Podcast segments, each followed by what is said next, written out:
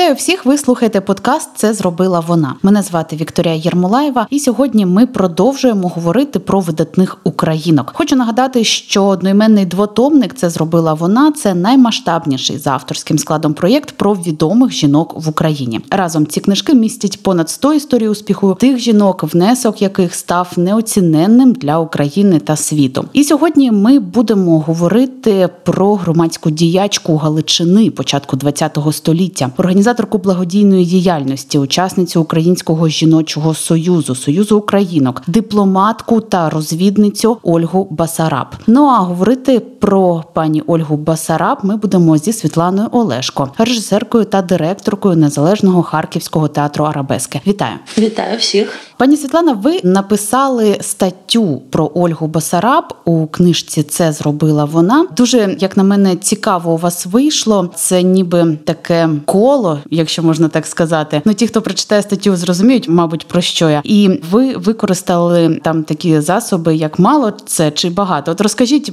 для тих, хто ще не читав, але можливо ще буде це робити. Як це ви робили, і в чому була ідея? Ну, мені здавалося, що достатньо складно дівчаткам і хлопчикам віддати про Ольгу Бесараб, оскільки це такий приклад незламності, приклад стійкості, і вона насправді була видатна жінка, особливо на той час. Але це трагічна доля, і ем, мені було складно шукати цю мову, як з дитиною можна говорити про смерть, про тортури. І такий от народився прийом багато чи мало, тому що як на мене 34 роки це мало, а дівчаткам можливо здається в їхньому віці, що це дуже багато. Також той факт, ну загально відомо, що Ольга була невисокого зросту, дуже і хотілося казати дітям, що неважливо якого ти зросту, є важливіші речі, так важливо, що в тебе всередині, наскільки ти високий всередині, якось так.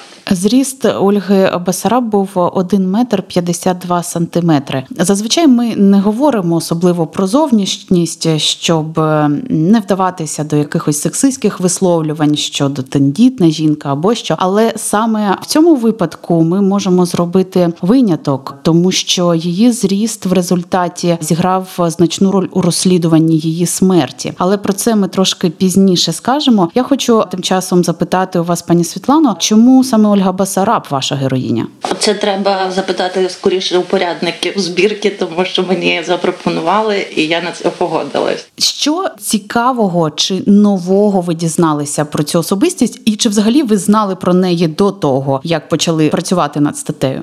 Я знала про неї до того, як почала працювати над статтею, але зізнаюся не дуже багато. Знала, що є така вулиця у Львові. Потім я дізналася, що є п'ять вулиць, названі на честь Ольги в різних містах України. І чесно кажучи, на мій погляд, ми мали би всі знати про неї більше, і дуже хочеться вірити, що зараз ці жіночі студії будуть продовжуватися, будуть нові дослідження, буде більше інформації, оскільки її не так вже й багато, не в останню чергу чергу, тому що вона була розвідницею, і те, чим вона займалась, не розголошувалось. Але скажу чесно, мені самі було цікаво працювати, шукати джерела, дізнаватись, читати і більше дізнаватись про добу, про час. Бо Перша світова війна якось теж у нас не на поверхні ця інформація не є надто популярною, на мій погляд. Ольга Басараб народилася у 1889 році. Її батьки рано померли. Їй доводилося вчитися вчитися жити самостійно, виживати. Вона навчалася у відні, потім повернулася в Україну і працювала і вчителькою у торговельній школі в Тернополі, і в банку працювала. Потім так вийшло, що вона занурюється в це українське життя. Вона працює в жіночій громаді, в просвіті, в пласті, веде курси для письменниць, водить сільських дівчат на денні вистави в театр. І з початком світової війни разом з Оленою Степанів вона організувала цю першу жіночу чоту українських січових стрільців, яка складалася з 33 жінок і 300 чоловіків. Тобто, виходить, і ви про це говорите. Я про це думала, коли готувалася до нашої розмови. Що якщо говорити сучасними словами, то вона така активістка, волонтерка.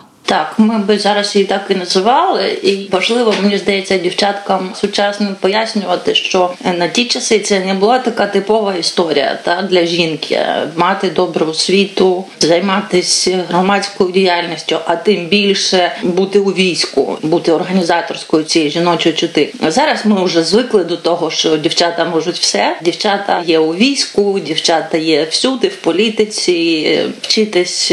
Ми всі зобов'язані на щастя. А тоді це не був такий типовий випадок. І Ольга мала прекрасну освіту. Як на ті часи вона вчилась і в Німеччині, і в Австрії, і в Польщі, знала іноземні мови, і завдяки цьому не останню чергу стала тою, ким вона стала, і могла бути розвідницею, могла подорожувати по Європі і бути корисною українському війську в ще тоді, коли держави Україна не існувала. На запрошення уряду НР Ольга Басараб вона працювала секретаркою українського посольства у Фінляндії. Згодом вона була бухгалтеркою посольства з УНР у Відні. І в інтересах України вона відвідувала Данію, Німеччину, Норвегію інші держави. В неї дуже легко вдавалося заводити зв'язки, працювати з документами, і паралельно вона була розвідницею у вересні 1920 року. Вона стала членом підпільної української військової організації і особистою зв'язковою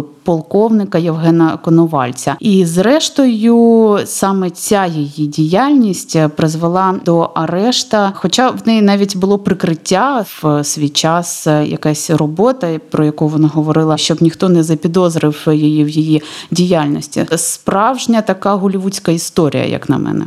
Так, історія, яка заслуговує на багато ще романів, не тільки наукових розвідок, фільмів і серіалів. І я думаю, що вони рано чи пізно з'являться обов'язково. Насправді дуже мало відомо про те, які саме доручення вона виконувала, і практично не збереглося свідчення, адже всі справи УВО були суворою таємницею. Однак, а польська поліція, яка у 1924 році прийшла з обшуком в квартиру, де проживала Ольга разом зі своєю подругою, і вони виявили в неї пакунок. Цьому пакунку були аркуші документів організації і агітаційна література. Саме за це її арештували. І ось тут е, починається можливо одна з найтаємничіших сторінок її життя. Що було далі? Точно відомо, що Ольгу жорстоко катували. Так, арештували їх насправді випадково. Вони не схибили і не провалили свого завдання. А це був просто випадковий, якби візит поліції польської до цього помешкання. І випадково в Ольги випав цей пакунок. Вона його схопила і притиснула до себе. Чим звернула увагу поліцая на ці документи. Там, зокрема, були дані про розташування польських військ, і саме тому дівчат звинуватили в шпигунстві подвійному на користь Німеччині, на користь більшовицької Росії. Дійсно, ми знаємо тепер, що Ольгу катували, і смерть її була дуже дивною. Її обставили спочатку як самогубство, але завдяки українкам, в першу чергу, це Союз Українок Львівський наполіг на тому, щоб була проведена ексгумація. Український лікар засвідчив ці катування. Вже потім був похорон, на якому дуже багато людей вийшло вшанувати пам'ять Ольги.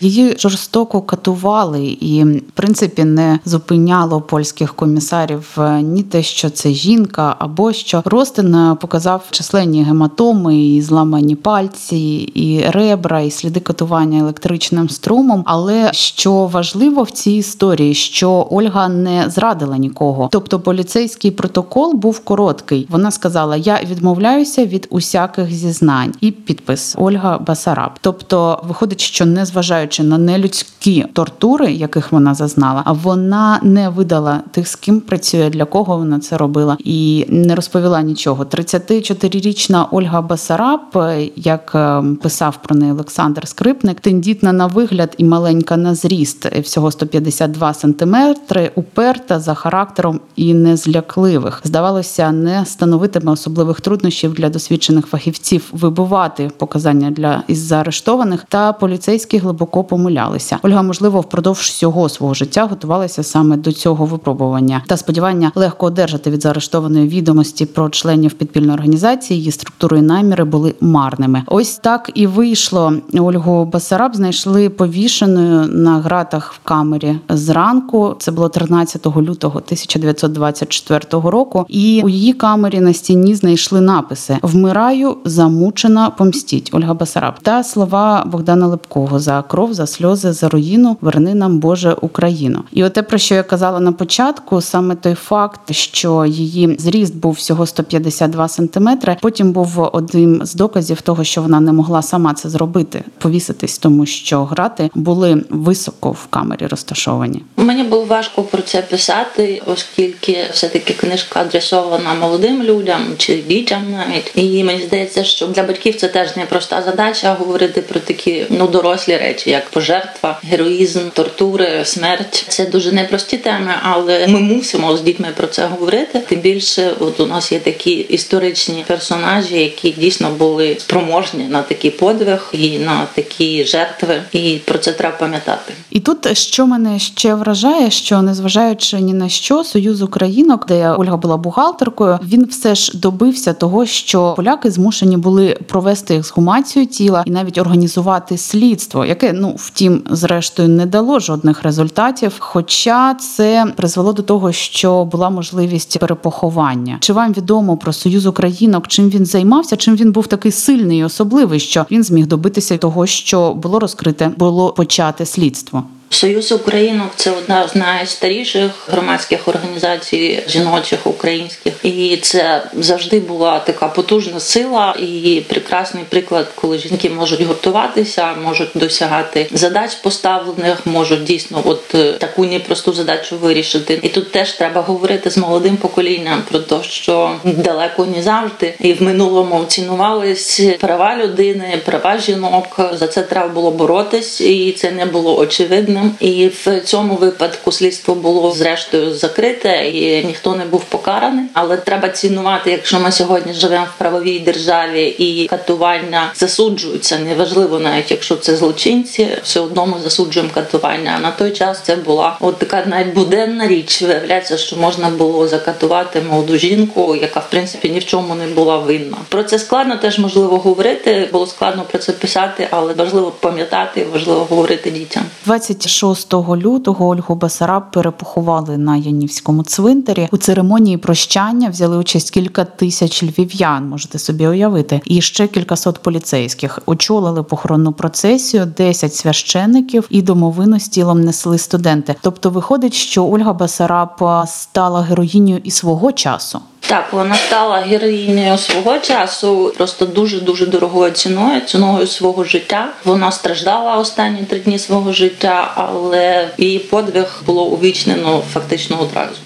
Могила Ольги Басараб на Янівському цвинтарі всі наступні роки міжвоєнної епохи вона стала об'єктом навіть такого можна сказати паломництва українців. Але виходить, що і досі ми не знаємо всіх деталей її смерті. Ви вже неодноразово сказали про те, що складно говорити про такі долі дітям, але все ж таки обрали якісь частини біографії. Для вас найскладніше працювати було з чим саме ось з цією думкою про те, що діти дітям складно передати цю історію, або саме з прийняттям цієї біографії? З обох причин я думаю, тому що знайти мову, як говорити з дітьми, взагалі непросто. І для мене особисто цей наратив героїчний, такий жартовно трагічний. Це теж непросто, оскільки в українській історії він такий потужний. Хотілося би часом щось веселіше читати чи про щось писати, таке легке, життєрадісне, але є так як є, і історію ми не вибираємо. От якою вона вже сталася, такою ми і мусимо давати собі раду. В одному з ваших інтерв'ю ви говорили про те, що театр, театр це ваше життя, і це частина змін. Театр має бути соціально відповідальним, і в тому числі в моєму розумінні також розповідати щось подібне, подібні історії біографічні. А можете ось цю тезу розширити, будь ласка, чому театр має бути соціально відповідальним, на вашу думку? Ну, Я глибоко переконана, що театр це не розвага і не відпочинок, а це локальний осередок демократії. І особливо театр, який існує за гроші платників податків, мусить говорити на соціально важливі теми, на гострі політичні теми. Театр має бути інтелектуальним, розумним. Там треба думати і ставати кращим. І на вашу думку, вам вдається це робити в умовах вашого незалежного театру Арабески? Мені здається, що нам вдається це робити. Отут, може, ми з вами знайшли відповідь, чому порядники книжки дали мені таку непросту задачу Ольгу Бесараб, тому що можливо, тому що знаючи, що в репертуарі арабесок є зокрема такі спектаклі, як е, про Другу світову диколог, про Чорнобиль, про голодомор, про катастрофи українські 20-го століття. Можливо, через це мені і дали таку героїню. Якими є героїні у постановах театру Арабески? Чим вони відрізняються? Чим вони особливі? Ми дуже пишаємось нашим репертуаром. Це і сучасна українська драматургія, це і документальні спектаклі. І, от, зокрема, в цьому документальному триптиху у нас є така одна з перших сцен, присвячена дівчині Розалії Мінко, яка загинула під час Другої світової війни, теж від рук польських офіцерів. Ця дівчина була зовсім юною, і вона теж була зв'язковою. УПА її було схоплено, коли вона допомагала пораненому бійцю українському, і так само вона нікого не видала і закатували. Наприклад, є така дівчина в наших спектаклях. Стосовно цього триптиху, якось у моїх акторів запитали журналісти, кого ви там граєте. Ну, звичайно, і акторок теж. От одна наша акторка вона сказала: а ми тут не граємо. Ми висловлюємо свою громадянську позицію. Це сильно мені сподобалось. Тобто, виходить, що це навіть не ваша робота, а частина громадянської позиції. Так, так, це правда. Я хочу дуже вам подякувати за цю розмову і нагадати, що з нами була авторка статті про Ольгу Басараб. У книжці це зробила вона режисерка та директорка незалежного харківського театру Арабески Світлана Олешка. Якщо хочете більше дізнатися про Ольгу Басараб, будь ласка, дивіться книгу. Це зробила вона. Також можете переслухати наш подкаст і слухати подкасти і про інших видатних жінок. Їх можна переслухати і на платформі Apple Podcasts і Google Podcasts. Тож запрошуємо на прослуховування. Більше інформації можна шукати на сайті Поваги. Посилання на сайт є в описі цього епізоду. І не забувайте розказувати про нас друзям. Мене звати Вікторія Єрмолаєва. На все добре.